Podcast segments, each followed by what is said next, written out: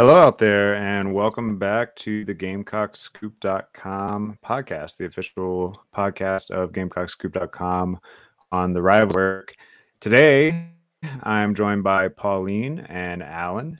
I'm Caleb, by the way. Um, and we're going to talk a little bit of recruiting, a little baseball, mostly preview the upcoming matchup between South Carolina and the Charlotte 49ers, which is really hard to hashtag on Twitter because if you hashtag Charlotte, if you hashtag Charlotte, it's just like, oh, the city of Charlotte. And if you hashtag 49ers, it's like the San Francisco 49ers. So um, I got to figure out where, what what I'm supposed to be hashtagging there. Um, we're also joined by Corey Rucker over my shoulder. Got my new background. Who practiced this week, this week um, by the um, way, for the first time since his injury. Yeah, I thought I thought that that was uh, you know appropriate. Now this is from his recruiting visit or whatever. I think he sent it to me a long time ago. Whenever I talked to him after that, um, and it was on my desktop, and I was like, why not? Um, plus, if I'm in front of him, it looks like I'm in front of the recruiting board, which is kind of cool. Anyway, uh, speaking of recruiting, really quick, just wanted to give a couple updates on that before we get into things. So, as we talked about weeks um, last weekend, Nyckoles Harbor was on an official visit to South Carolina for that um, game that didn't go so well. uh, so earlier this week, though, I talked. Well, Shane Beamer talked about it, and then uh, I'm, I'm a couple of recruits talked about it, and then I wrote an article about how a single game result against you know the number one team in the country defending national champs um, doesn't have as big of an impact as maybe some fans might think it does. Um, so on Sunday, Shane Beamer was talking about how he met with a recruit after the game on Sunday for dinner, which became his harbor um, because he was on an official visit and he wouldn't have been going to dinner with an unofficial visitor. But anyway, he can't mention name.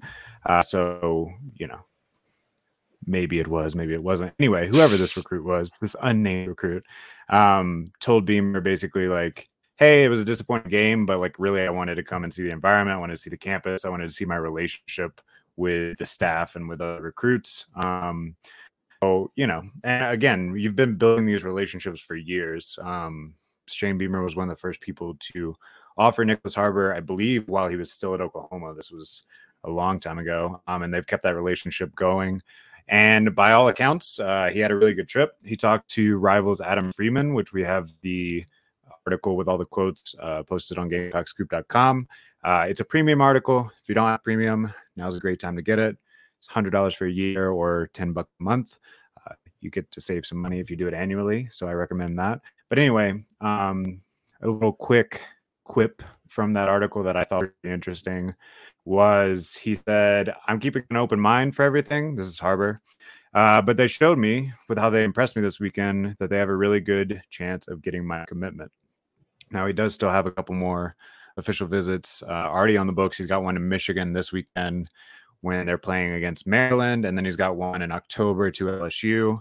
And then he may use his other two um, that he hasn't used yet as well um, not sure yet. So again, I've said this several times. I don't think that this is something that's going to be an immediate um, commitment one way or another. But I also, from everything I've heard from this weekend from both Harbor and other recruits and other sources, um, that things are still pretty well. I'm to change my FutureCast right now. Things are things are going good. Um, one other quick note: so in that article, I got some notes from Zabari Sandy, Jalen Kilgore and um, Tosin Babalade. Uh, and Cam Up actually shot me a text after I posted the article. So I did want to just mention what he said too. Um, he said that Nick was really cool. He met him as soon as they got he got to the stadium and like dapped him up and they introduced themselves.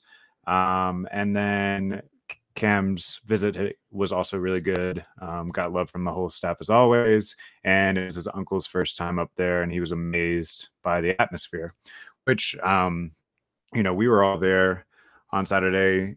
The atmosphere was amazing until, you know, everything started to go downhill. Yeah. uh, it got loud again a couple of times in the first quarter, but yeah. Um, but yeah, I mean, the flyover was really cool. Uh, the stadium got really loud, sandstorm looked cool. I got a nice little video of all that.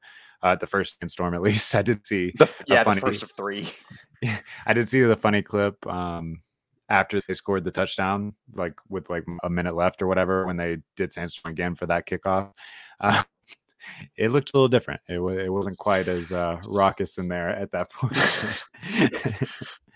um, but yeah, so anyway, continue to check out our recruiting coverage on GamecockScoop.com. Another thing you'll see if you go there, um, we got some feedback from 2024 four-star wide receiver Mazeo Bennett out of Greenville High School. Um, Lee Wardlaw got to catch up with him after he's visited twice already. I mean, there's only been two home games. He's been at both. Uh, he'll be at a few more. Um, another update: uh, Cam just told me that he'll be in town for the Missouri game. Um, so that's uh, you know good news. And um, Mazeo Bennett, just a quick note that Lee said so earlier uh, this offseason, he had heard from a source close to Mazeo, won't be much more specific than that. Um, that basically, if Clemson pushed a little, that he would uh, maybe eventually end up there. But it seems like as time's gone on, the most recent update uh, from Lee and from Mazeo was kind of that they have a lot of catching up to do if that were to be the case. So that's a that's a good sign. I think things are definitely trending in the right direction for him, but he's a 2024 recruit, so still a lot of time.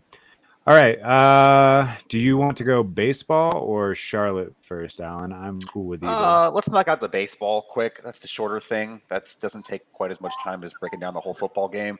Uh, Mark Kingston was on Zoom today. That was his first press conference of fall camp. South Carolina has, well, he said their first team meetings are today. The first scrimmage of fall camp is tomorrow. That is an open scrimmage, by the way. If you want to go down to Founders Park, it is at 3:30 Eastern tomorrow afternoon. I guess you could just sit in the stands and watch. Um, he did say, I mean, you're not going to see Will Sanders tomorrow. You're not going to see um, Noah Hall tomorrow. I think we kind of saw that was coming. You're not going to use either of your top two starting pitchers in a fall scrimmage, but you are going to see 10 new transfers. There's a lot of new faces on this roster. There's, I don't know, it's almost completely remade from what you saw last spring on the diamond. So that's you can do that. And then Kingston was kind of talking about. I actually asked him what you're looking for in a fall camp, what you want to see happen, and he he gave me a three pronged answer that was actually pretty good. Um, he said they're looking to build, you know, team chemistry and bonding because there's so many new faces. You got obviously plus your freshman recruits coming to campus for the first time, 10 transfers from different schools, three of them from Clemson. Um, I know you're going to talk about that with Monty Lee in a second. Second thing they're looking for is individual development. He was mentioning, you know, hitters trying to take the ball the other way or improving their two strike approach, or for pitchers, maybe that's developing a new pitch or more velocity. And then the third thing is more as a coaching staff, they're trying to evaluate everything. He, you know, mentioned no spots are secure. Every coach says that in every sport, but it might be true in this case, given how many new players are here and how far it's going to take to weed everything out before we actually get to real games in February. Yeah, and I did see that he talked a little bit about um, having Monty Lee on staff, and he feels like there's already being an impact made uh, as far as offensive um, impact from having him there, and the hitting, you know, seems to be trending in the right direction and all that. And you know, that's a good thing to say on September 22nd. Um, I we'll we'll we'll see if uh, that comes to fruition. It it better, you know, like that's it, yeah, it's gonna pretty, have to. yeah, yeah. If they're gonna have the season that they need to have, that really probably Mark Kingston needs them to have if he's going to continue to be in that position. Um, the offense is going to have to pick up, but uh, yeah, that'll be. I'm interested to see what comes out of that uh, scrimmage. What was the date on that again? Sorry, date and time. Well, there's two of them. There's tomorrow at 3:30, and there's Saturday morning at 11:30. I would imagine the Friday one will be more attended. Saturday's a football game day, but yeah, we're starting off actual kind of baseball at least South Carolina versus South Carolina baseball tomorrow afternoon at 3:30 at Founders Park.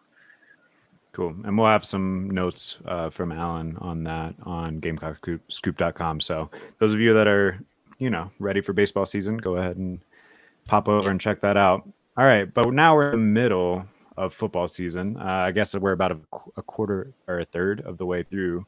Um, yeah, football season. And so Charlotte, the Charlotte 49ers are coming into town. They're one and three. Uh, they got their first win last week over Georgia State, which is a, an, an opponent that um, South Carolina fans are familiar with. And it was pretty much an offensive shootout. Um, came down to the last minute. Um, a couple, of, I guess, for South Carolina fans to look for against Charlotte. Their quarterback is a super senior, and he's pretty good. He he's the 49ers all time record holder in pretty much every passing category. Um, he's been on, you know, all the major QB watch lists. He went to the Manning uh, Award Stars of the Week, or I think he went to Manning Academy over the summer too. And they have two good receivers in Tucker and DuBose. Um, and both of them, or one of the two, have caught two t- two touchdown passes in three of their four games so far. So DuBose had two touchdown passes against or catches against FAU and Georgia State, and Tucker had two against Maryland. Um, so that should be a little bit of a concern for South Carolina fans because the secondary is banged up. Alan, you got any updates from an injury standpoint on some of those guys we're missing? Notably, Cam Smith uh, is probably the biggest name. Yeah, I mean Shane Beamer was talking yes yesterday. He'll talk or no, two days ago now. He'll talk again on Carolina calls tonight. Uh, he gave pretty much the exact same answer he gave last week. He said everybody's questionable. Obviously, we saw what that meant last week. That meant everybody was out. I don't expect to see a lot of these guys back this week. Um, I think this is something the staff wants to take slow. This is a portion of the schedule you should be able to take it slow with before you get back into SEC play. Um, like I said, Corey Rucker practiced. That's an offensive guy, obviously, but he practiced for the first time on Tuesday. But yeah, you're still waiting to hear about Cam Smith. You're still waiting on Boogie Huntley. Um, RJ Roderick, by the way, is no longer listed as an or on the depth chart. I don't know if any either of you caught that this week. He is just Nick Emmanwori's backup now. They took away the or. That was the only change this week. I don't know what that means. Well, you can read into that whatever you want, but that I mean, happen it's hard to start him over the leading solo tackler in the NCAA right now. Um, no, it's it, obviously he wasn't good. I think I said it too after Georgia State game. He might have just got Wally pipped. Like he might have just lost his spot when he got hurt. But um, I just thought that was interesting. I, I don't expect those guys to be out there Saturday. That's um, honestly something that I was touching on. I was thinking about that for this game as well. Is that um, one of the things we've noticed since Georgia is that there's a lot more um, freshmen playing on the field now, i.e., Nick, and like they're doing a phenomenal job too. holding their own. Exactly, and they're they're out there like getting thrown into Georgia like the number one team. It, it, they they can't do anything about it. They just have to perform. Yeah, that next yeah. mentality we've heard from everybody. Yeah, which I mean, obviously the defense struggled against Georgia. Every defense in the country would struggle against Georgia right now. Um, but Clayton White did mention that they had a lot less missed tackles last week than they did against Arkansas, and that is pretty impressive when you have so many freshmen, especially in the secondary, in those like one-on-one tackle situations uh, that were able to do it. I mean, a, a, lot of that, of course, is like we said, Nick Emmanwori, who has 24 solo tackles by himself through three games.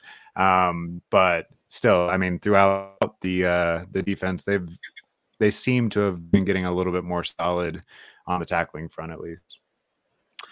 Yeah, I do think this is a hard skills versus soft skills kind of thing. Like, I don't doubt the harder skills, I guess, the physical skills of any of these freshmen.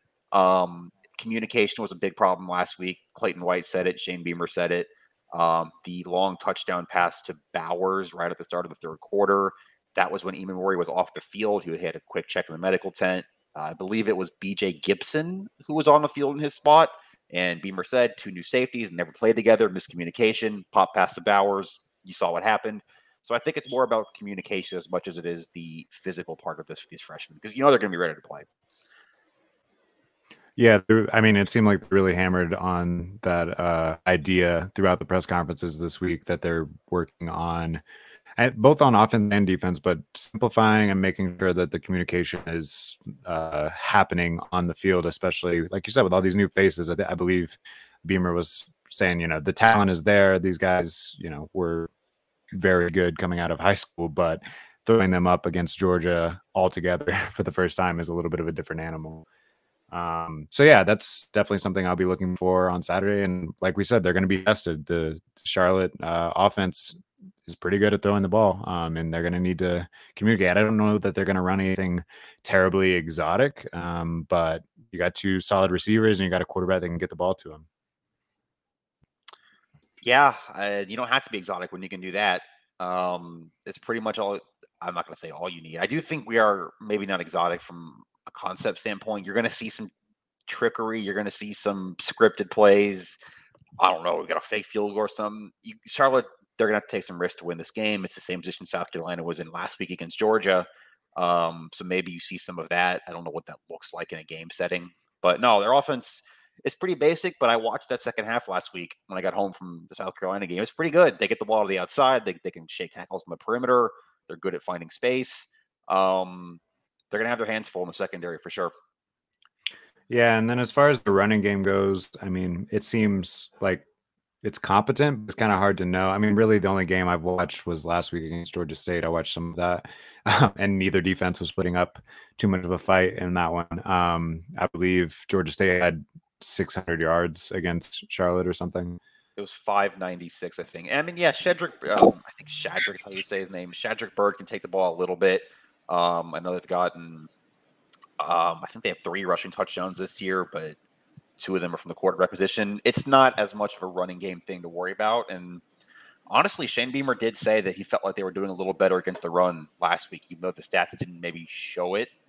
Um, but I mean, you you saw the game. We all saw it. It was more passes to the perimeter. It was tight end stuff that was getting them last week. They were making. I don't want to oversell, but they were making a few plays the line of scrimmage against Georgia. Um, we talked about T.J. Sanders had a couple nice ones. Uh, Tonka Hemingway. This is a passing game for Charlotte. They're going to throw the ball to win it. If they're going to stay in this game in the second half, it's going to be throwing the ball. I think South Carolina knows that too. Yeah, I mean, honestly, the interior defense has played pretty well all season. I think the places, even in the run game, that they've been exploited is more on the edge than just running it up the gut or whatever. I mean, maybe in the fourth quarter against Arkansas once they're already tired, but I thought early in that game the interior played fine too. Yeah, and you've got Zach Pickens there too, who's been incredible. Even last week in a blowout loss, he was everywhere. I mean, Arkansas, Georgia, both those games, he was right there. And I don't know. I'm not an offensive coordinator, but I wouldn't run the ball right at Zach Pickens either. um, Pauline, I know that you looked a little bit into Charlotte and Georgia. I've been in and out. Sorry. What were y'all talking no, about beforehand? We are talking about Charlotte's rushing game. Did you have any anything on that?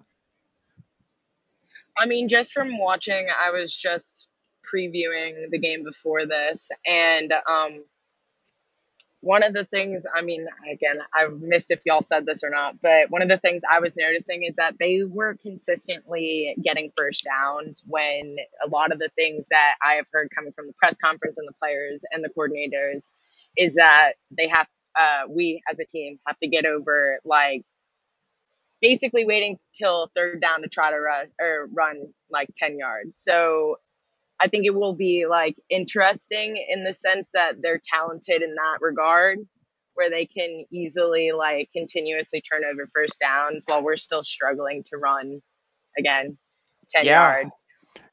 Uh, Whether or not it's running or passing. Field, yeah. I think I think she means like Charlotte's. I don't know. Maybe I'm speaking for you. Charlotte's offense is converting third down. South Carolina's offense isn't right now. Yeah, that's yes. what I heard too. That sorry. Yeah. Yes. Okay. Sorry. No, you're good. Um, yeah. I mean, that's I don't know. That's kind of one of those. This is kind of the main point of what I'm writing for Saturday's preview. Look out for that. We've heard a lot of words from the offense. We haven't seen a lot of action, and some of those words have been about third downs. Um, and they were again, it's Georgia's defense. You're not going to convert many, period. But they were bad on third down again Saturday. They had some wonky play calling. I know you wrote about that a little bit, Caleb, in your rapid reaction. But the third downs are definitely not where they need to be right now on offense, and they are for Charlotte. They they converted a lot against Georgia State. They moved the ball. They put up 42 points. Um, so South Carolina's gonna have to stay on the field on offense somehow. Yeah, and maybe that's a good uh, transition to talking about South Carolina's offense versus Charlotte's defense. I mean, as much as I do think Charlotte is going to score some points in this game, just because of the lack of depth in South Carolina's secondary right now, so it's Charlotte's strength in the passing game versus um, I wouldn't say Carolina's weakness, but uh, they just have a lack of experience there right now. So maybe they'll, you know, catch them sleeping a couple times or whatever. But um, South Carolina's offense versus Charlotte's defense, I mean, Carolina's offense hasn't shown yet against anyone that they can um, consistently move the ball and, and score a lot of points, but it feels like if they are going to come together, which uh, several of the um, coaches this week kind of said that they feel like they're close on offense, which you know we can talk about that in a second about whether or not we agree that they're close, but feel like they're close on offense. Well, I, this does feel like a, a, defense that you can start to exploit and start to uh, instead of be close, actually you know hit some of these opportunities that they think that they're almost hitting. I agree with you. I think that's um, honestly one of the things that I also noticed while watching was just there was a lot of pockets um, that um, Georgia State was able to take advantage of when they had possession of the ball. And, you know, uh, our current state of what our O linemen look like, I feel like it'll be a nice, you know, tester, put our toes in the water to see like what if we have been working on is working essentially. Yeah, I, and I do think too. You talk about pockets of space. Uh, you can say what you want about this Carolina receiver group. It's not completely healthy. There's still no Corey Rucker. Um, we Josh Vann's been kind of the missing man so far this year. We talked about that last week. Georgia State's receivers created a lot of space. I know South Carolina's can, and now it's about Spencer Rattler putting the ball on target, hitting guys in stride, and receivers making guys miss. And it, look, it's going to have to be. I mean, Charlotte's given up 563 yards a game right now. Through they've played four games because they had the week zero game.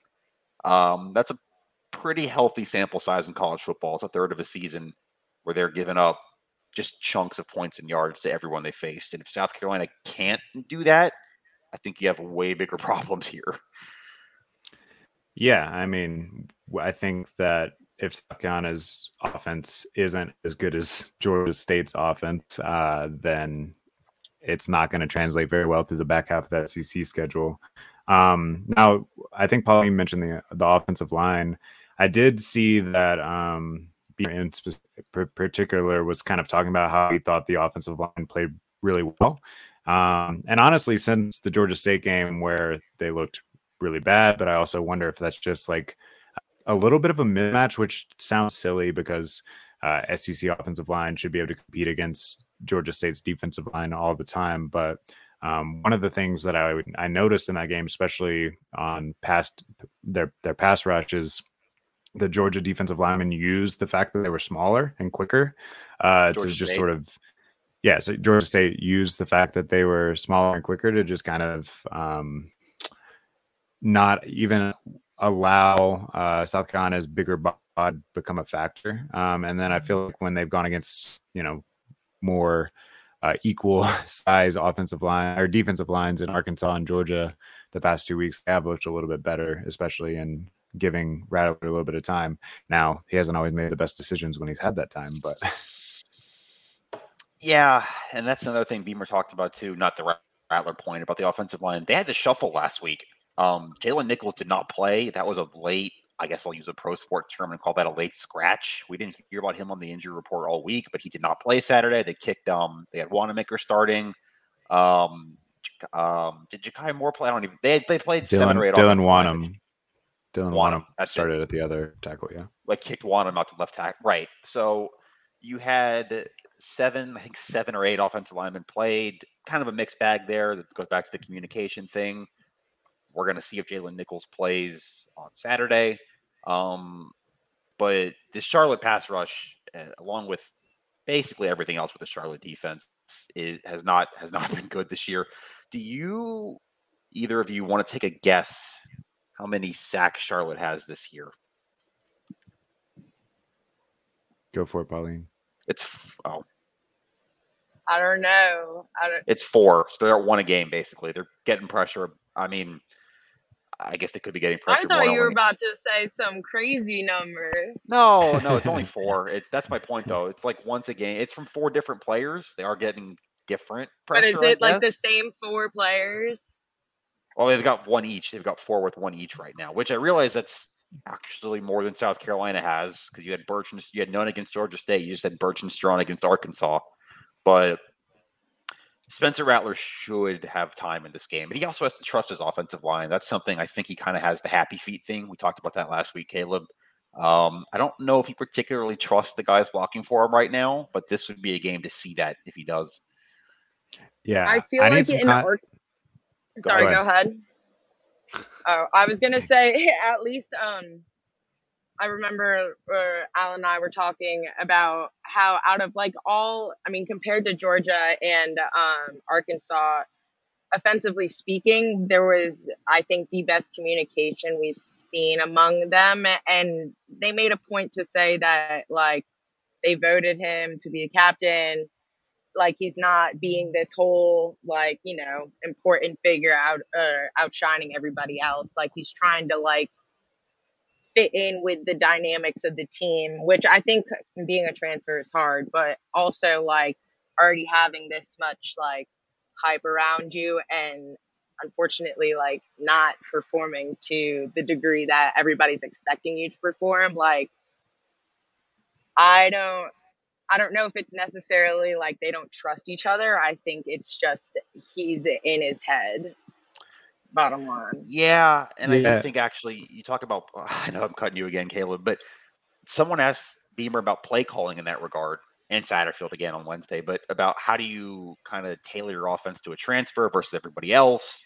Beamer mentioned they still have a lot of concepts that he used at Oklahoma. He mentioned one play that's actually called Sooner, but then he had to say they had to change the name because he said it in a press conference, which is pretty funny. But they are trying to strike that balance between running what he ran at Oklahoma versus using their own concepts. And I don't think they've found that yet. But like everything else, if you can't find it this week against this defense, when are you going to find it?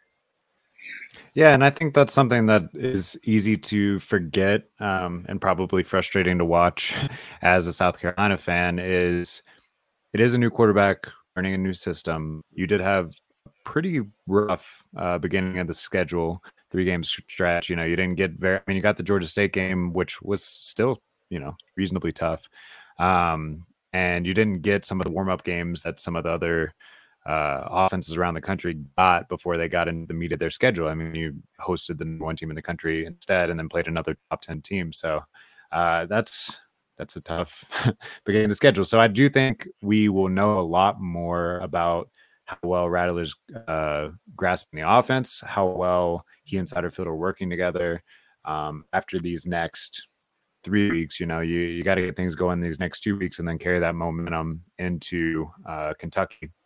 I do Actually, want too- one of you. Yeah, go ahead. I was just gonna say to your point, uh, Zach Pickens was talking on Tuesday about like he actually, even though we had all these hard games, we were playing number one, and Arkansas was what number six? They're at nine right now, I think, in the poll. Nine. Um, but they he wants to play those types of hard games because ultimately speaking, it shows and proves what they are what their abilities are at the moment. And i think that honestly is a great way to take our tough schedule that we've had so far and like hopefully our next toughest opponent will be semi you know we can like kind of compare benchmark from where we were at arkansas and georgia to where we're going to go to which i yeah, mean I you just wanted one of us to do something, Caleb. I want. I just want someone to give me some context on the Satterfield quote that I saw about Rattler, um, where he said uh, he's excited because every single week he screws something up and then spends the whole week, uh, the whole following week fixing it, and then he'll screw something up this weekend and work to fix it. And it's, it's been really cool to see his work ethic. So I'm assuming this wasn't like said sarcastically. He's saying like, "Hey, No, that ma- was he ma- totally he's making mis- yeah, he's making some mistakes and then he's working to fix it." But when I read it, like, because I, I read it before, The I way that it, quote reads like, is wow. pretty bad. I'll, I'll say that. Yeah, the way that reads is your offensive coordinator saying the quarterback's making a mistake every week, which is Right. factually correct. I mean, he's got five picks in three games, but I I realize that's the way it reads. I don't think that's the way he meant it. I think it was supposed to be more of a compliment on Spencer's work ethic. Spencer trying to get into the system more, understanding the playbook, whittling down the playbook, which we haven't talked about yet, but Shane's talked about a lot about trying to just understand what Spencer does best and just go with that and not having this big wide array of plays and things. Maybe you see more of that against Charlotte. I don't know, but I think I think he meant that more as a compliment on his work ethic, even though it reads like a very backhanded compliment. Yeah, and I think right now there is this space for miscommunication both on the field and off the field. I don't know if you guys saw the podcast clip where Josh Vann basically was calling out uh, Satterfield for calling a play that was um, that they hadn't gone over in three weeks in the Arkansas game or whatever. He got asked about in the press conference too, and he, you know, was like, "Josh Vann apologized to me, but at the same time, uh, he's kind of right," which I thought was an interesting uh, response. Um, I mean, I guess they're just trying to keep the waters smooth here, and I guess that's kind of my point. Is I think you have a good showing these next two weeks, good vibes will come back, but right now, definitely feels like this like anxiety point for a lot of people on the team right now. And if you come out and don't perform this week while you're already on that like razor edge, I feel like things could kind of kind of slip on you. The Satterfield thing's funny because the Josh Vann clip because he apologized for mm. that, but he also said he can't promise he wouldn't do it again, which I thought was really interesting. Because He said, "Yeah, I shouldn't have called a play. We hadn't repped in three weeks, but we had the look we wanted. I thought it was going to work." And then he said, I can't guarantee I won't do that again if we get a good look, even if we haven't repped a play. And it's like, okay, but you saw what that led to last time. Is that something you really want to do again? Eh, I thought that was a very weird quote. Yeah. I wonder how much that's telling us about why the identity feels off or whatever. And what we keep talking about is like they need to narrow in on what they're good at and just do that, which I'm sure, I mean, I have no doubt that Marcus Satterfield's a very smart guy. He probably knows way more about football than I do. Um, and I have no doubt that in the NFL, uh, which is where a lot of his concepts in the system came from, um, and when you have four weeks of preseason to get things right, and when you have uh, people getting paid to, to study this all the time or whatever, um, that you can be a little bit more multiple, which then um, allows you to pull something out of your back pocket that you haven't repped in three weeks.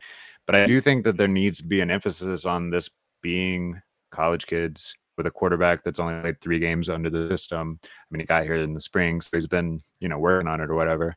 Um, but you have several transfers. I mean, what Antwane Wells too. Um, I think maybe there needs to be a little bit of a simplifying effect going on here that doesn't seem to be happening.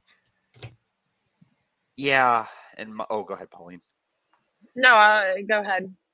My biggest thing, and like, I made a joke earlier in the week that against this Charlotte defense, Satterfield should kind of be able to just call whatever he wants and it should work.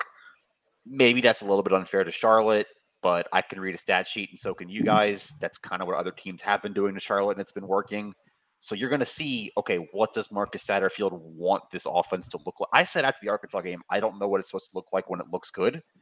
You should see what it looks like when it looks good on Saturday, one way or another. I don't know if that means tempo. I don't know if that means getting the ball to the tight ends more. I don't know if that means more to carry on Joyner. We saw that Saturday. I think it means more Juju McDowell. That's someone I think they really need to get the ball to 10, 15 times. But I think whatever it's supposed to look like when it's good, you might get your first look at that Saturday. And again, if not, different set of problems for us to talk about Sunday, Caleb. Yeah, that will not be a fun review podcast if uh, it doesn't. Um, Pauline, you were going to say something? Uh, honestly, I forget what I was okay. going to say, so don't worry about it. Um, anything else on Satterfield and the offense that you're looking for on Saturday? I mean, I think we've we've pretty much uh, beat the dead horse of what is the identity. We better see the identity. Um, but yeah, I think I think that there's definitely probably a confidence issue going on right now. Maybe with several people, maybe with with Satterfield himself. I mean, I don't know, but um, hopefully this game can sort of right some of that confidence, and then you know see where you go from there. Only other thing I'd look at is tempo. I just want to see if they're picking up first downs. If they're trying to play fast again, like they were at points in the Georgia State game and a couple points in the Arkansas game. If you're playing well all night, does that mean tempo all night? Yeah. Um. All right. So as we kind of like wrap up the Charlotte talk, um, any predictions for what what's going to happen on Saturday? You guys got score predictions or? weird. I haven't put a score prediction in yet. That'll be Saturday morning. If you're a GamecockScoop.com subscriber, I if I had to put one in now, I'm gonna say South Carolina 45, Charlotte 20. I think they can cover that 23. I wouldn't have picked them to cover that 26. That number's moved down this week. Um, you have to score at least 40 points this game. I don't really want. I don't want to just make it a binary thing. Like, oh, if they score 38, the offense played badly. Like that's not what I'm trying to say. But you really should be able to put up 40 on this defense, and I think they will. I'd say, honestly, I'd say under 40. Um, mm, I'm not gonna cut. I'm cutting slack, I guess. I hope they. I hope they blow my prediction out of the water. I'd honestly stay closer to 35 or 38. That's only because, like, at this point, I, I, I don't know if I can say I can trust. Um, Are you in like a I need to I've see it to believe it phase? Yeah, yeah. Honestly, my my my um childlike sense of wonder is slowly diminishing, and I'm seeing the reality. I think a lot of Carolina fans are feeling that about this offense. So honestly, I really hope they do. I hope I'm wrong and they are over 40. But you also have to check how they did against Georgia State. I think that's a great uh, kind of baseline. We've already played them, and honestly, they kind of gave us not a run for our money, but definitely like made us step up more than I we thought we had It's a one score game in the I third mean, quarter. Yeah. and I think they held their own. That's really more of what I was trying to get at is that Charlotte like was in it for the entire game. There was never really a point where like blown out of the water like we kind of all thought, oh, it's done for. You know? Yeah. I, I'll cap uh-huh. to that. I thought Char- Georgia State was going to beat Charlotte last week pretty comfortably. I know you did too, Caleb. And Charlotte went to Atlanta and won that game. So, yeah. There's been crazy Yeah. games like that though. That's why I'm scared. That is why I am scared. I do not want a Marshall and Notre Dame to happen to us. Sure. Like, sure. Not at Been a all. weird year. Not at all. to to be fair to Charlotte, whenever I picked Georgia State over Charlotte, because that was based on them starting the season 0 and 3, and I didn't realize that they were missing their starting quarterback. Uh, They were down the quarterback against who they play FAU, Maryland. Oh, they lost to William and Mary. Uh, We haven't yeah. mentioned that yet. They did lose to an FCS, a pretty mediocre FCS, and gave up 41 points to them. So, uh, Which that was again without their quarterback though. And it, here here's my read on this. I think defense, it-. No, no, no, definitely not. And this is my this is my read if I'm comparing them to Georgia State. I think Charlotte's got a much worse defense than Georgia State, but I would say they probably have a better offense.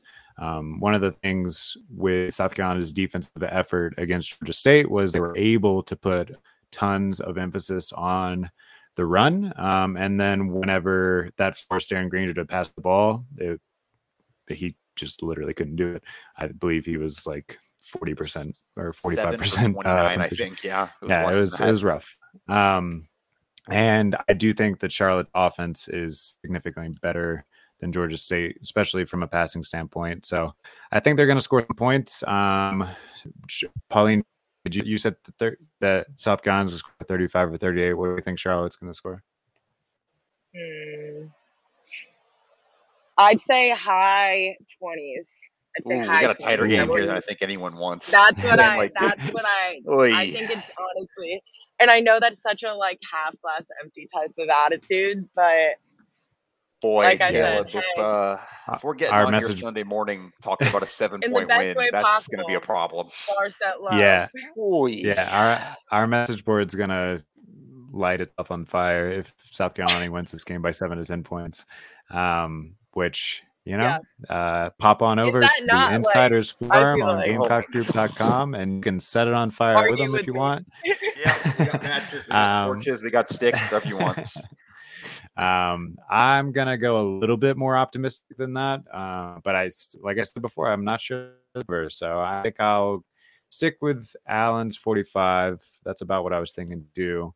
Um, but I think Georgia State's gonna put up 24. So you Charlotte. know, three. Or what did I say? Uh, said yeah. Charlotte.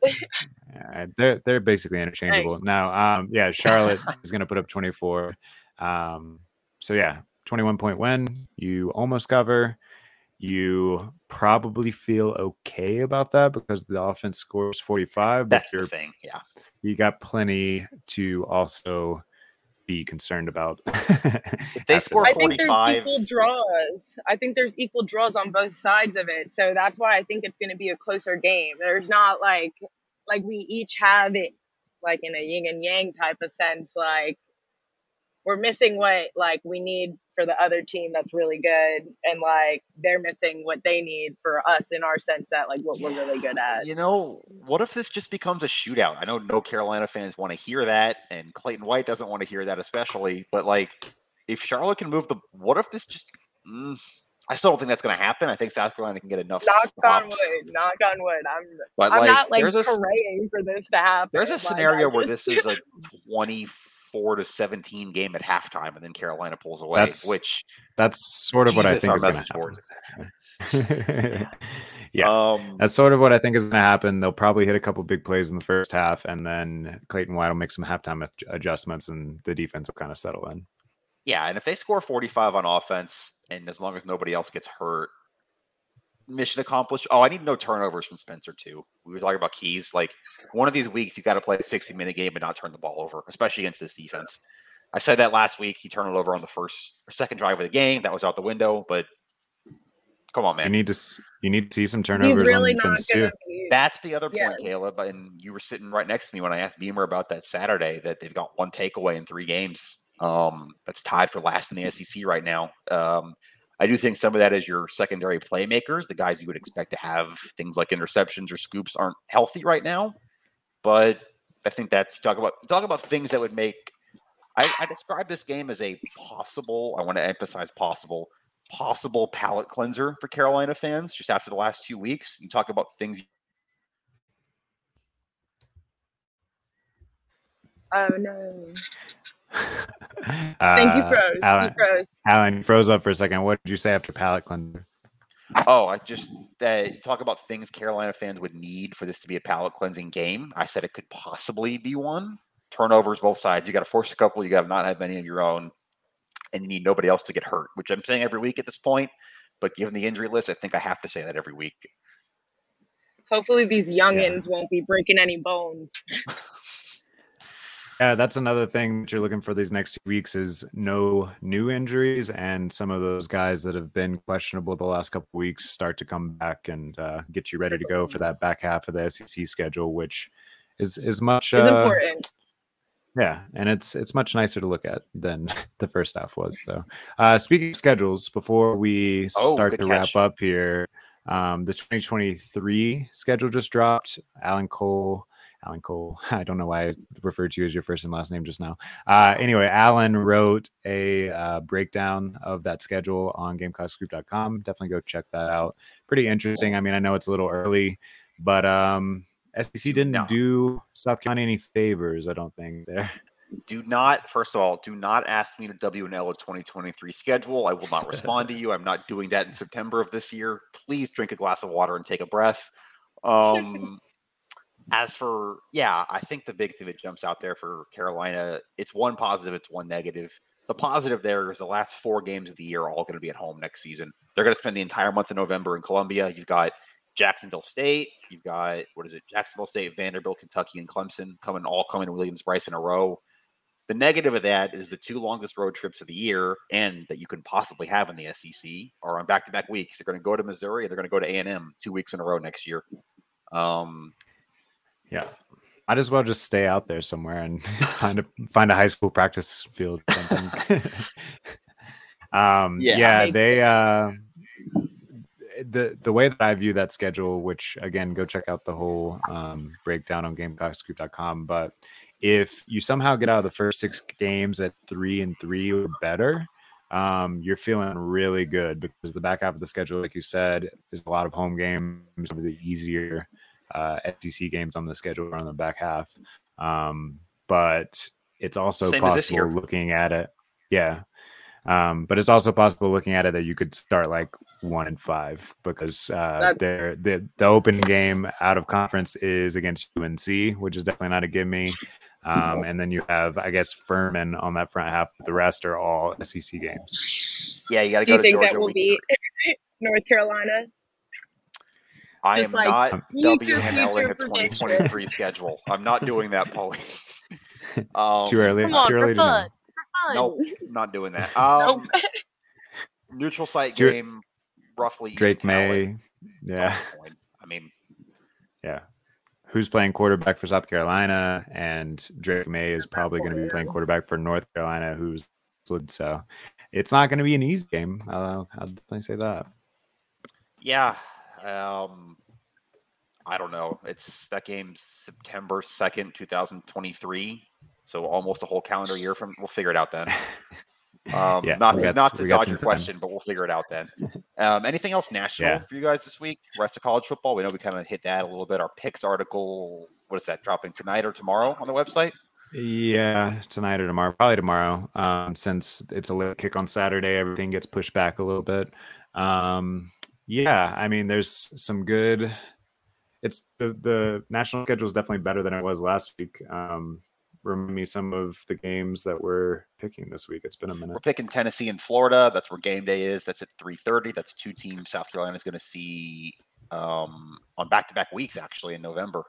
Um, I thought think that that was an interesting spread. Like Tennessee's Tennessee uh, minus at least is it 10, 11? it's it's 10 and a half right now, but it opened at 11. And I, um, like I've talked about, I kind of go back and forth with my friend on picks every week. And that seemed like an easy Florida to cover to me. I mean, I think I don't know. going to Ten- cover actually.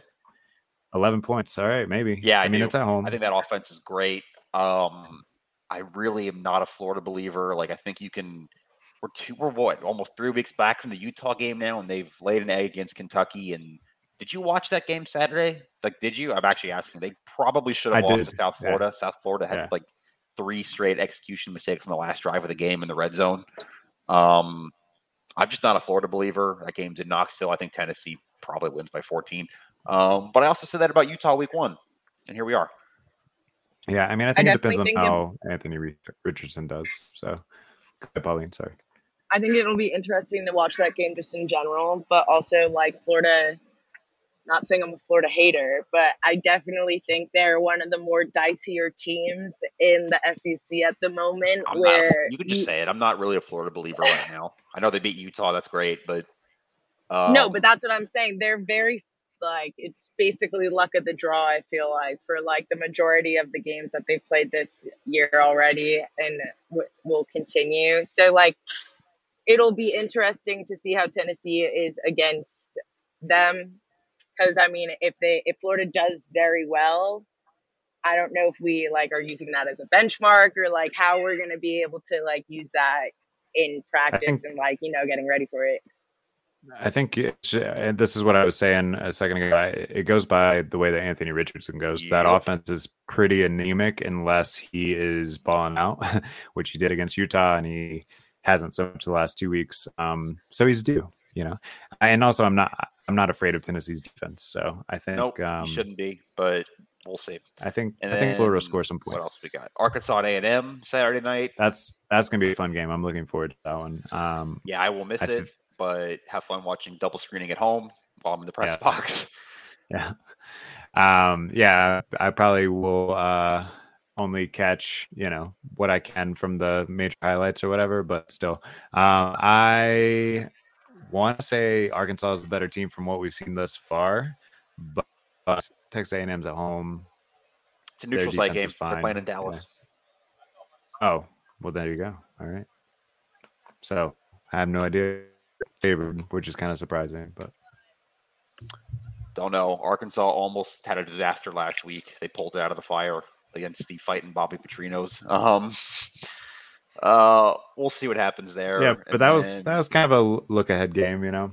yeah, uh, that, that was. I was watching that, like, just shaking my head, like, you cannot be serious. Like, you cannot possibly lose this game. And I guess luckily for them, they didn't. But that's your two big SEC games this week. Um, trying to think what else we have on the card that we're picking. Um, Clemson and Wake Forest. That's that's a big road game for Clemson. That's their first kind of real opponent on the road against. I don't know if Wake's ranked, but Wake's Wake's decent. 20, 21. Um, 21, and yeah, okay. Clemson's favored by seven in that one. That's a noon game, so uh, watch that one. yeah, there you go. I I I mean, Clemson's offense still looks bad, but I just feel like their defense is going to carry them through I think pretty much the entire there, ACC. Yeah, That's about all I have for the rest of the country this week. Um, I don't know if any of you. Oh, USC at Oregon State. It's on Pac-12 Network. Nobody wants you to see it.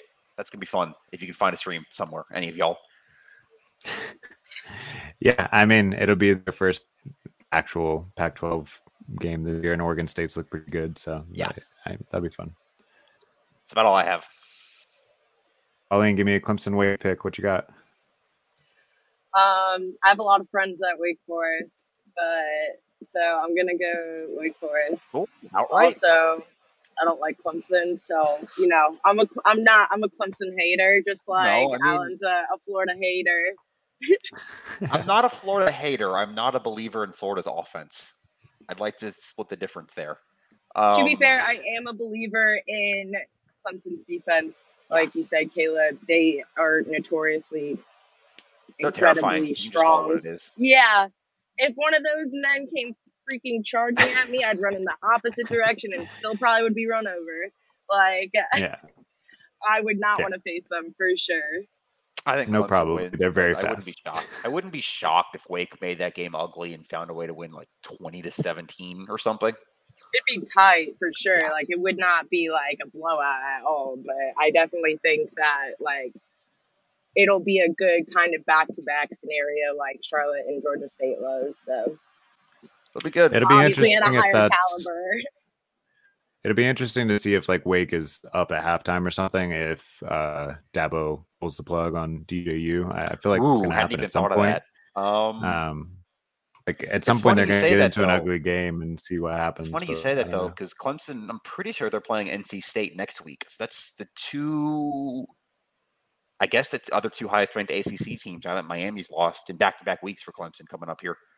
Um, so maybe it is yeah, pull the plug time. I don't know. I mean you gotta you gotta find out. I mean, maybe DJU plays the two best games of his career and solidifies himself for the season, but It's college football. uh, there isn't anything yeah. can happen quotient every week. Um, one more thing I do want to mention before we get out of here. Uh, if you have been following us for a while, or if you've just gone back through our YouTube, Pauline did the like greet the Gamecock series. She talked to several uh, South Carolina freshmen as they arrived on campus. Um, we're going to kind of expand that out um, and try to. Um, well, we're going to use the Gamecock Exchange, which, if you are a small business owner, um, you should definitely go check out the Gamecock Exchange. Uh, it's a way for through the university for businesses to reach out to uh, student athletes uh, at the University of South Carolina um, and for services or whatever. Um, so yeah, exactly. NIL. Um, so um, one of the things that we're going to do is do some like lifestyle style interviews, like Pauline did with the Greet the Gamecocks, so that we get to know some of the student athletes at South Carolina beyond just what they um, are doing on the field or the courts or or whatever. Um, so that should be really interesting and really fun. We'll also probably um, try to make sure that you're aware of any of the athletes that have their own branding. For example, I know Marshawn Lloyd has like a uh, um, clothing brand or, or whatever.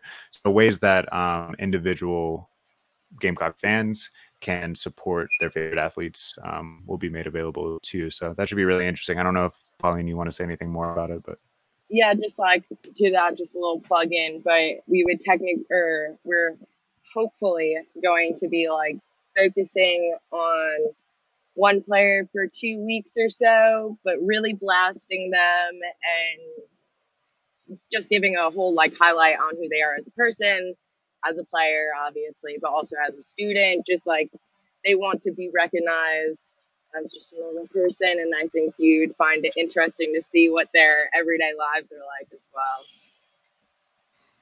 Definitely. Um, and that actually brings me back to one more interesting point that we didn't talk about, but I saw the press conference notes. Um, was I believe it was Clayton White um, was talking about when a player is injured, you do have this next man up mentality. But something I encourage fans to remember Um, it's something that it seems like this coaching staff uh, is trying to remember, and even with the the recruits that I've talking to talked to, um, they are treating them like you know full fledged genuine people. And Clayton White said basically like, yes, we do have the next man, man up mentality, but we are looking at these injured players and trying to make sure their men- mental health is still in a good place, um, which is something we don't think about too much, right? Like, how is Cam Smith, who is probably uh, going to be a first round draft pick, feeling about some games uh, this season, perhaps last season at South Carolina, um, just for example, you know. So, um, yeah, I think fans should keep it in mind. Hopefully, this gives um, us an opportunity to sort of um, make, yeah, and make these these athletes three dimensional, right? You can obviously criticize what's going on in the field. Me and Alan have definitely um, kind of gone hard at Spencer Rattler a couple times, but um, at the end of the day, full fledged people Humans, with families and goals and yeah, exactly. We're all people. So we're all doing our best, and especially talk about um, Clayton White mentioned um, Jordan Jordan Strachan and Mokaba this week. Both tore their ACLs in the same game, both out for the year. Just sucks. There's no other way to say it. It, it just, especially for Strachan, he's already had an injury, made him lose a season when he was at Georgia State before he transferred. Um, it just sucks. It, they're humans. They gotta.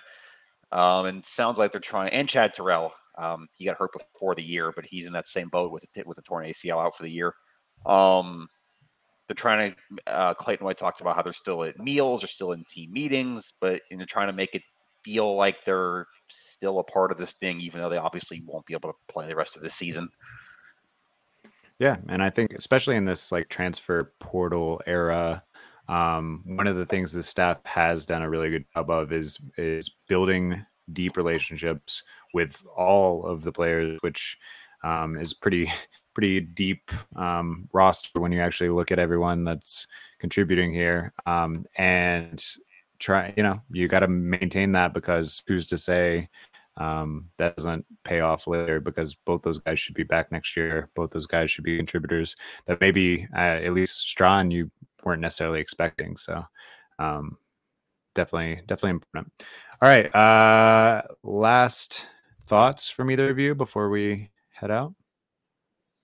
Just keep it up on the website all week. We've got I wrote something uh, yesterday about like patience versus urgency. Obviously, we have staff picks coming later. We've got Perry McCarty's Coaches Corner, which you should always read. Just great X's and O's, kind of nitty gritty football stuff. Uh, Pauline all over the socials. Caleb, you got your recruiting wrap up Friday.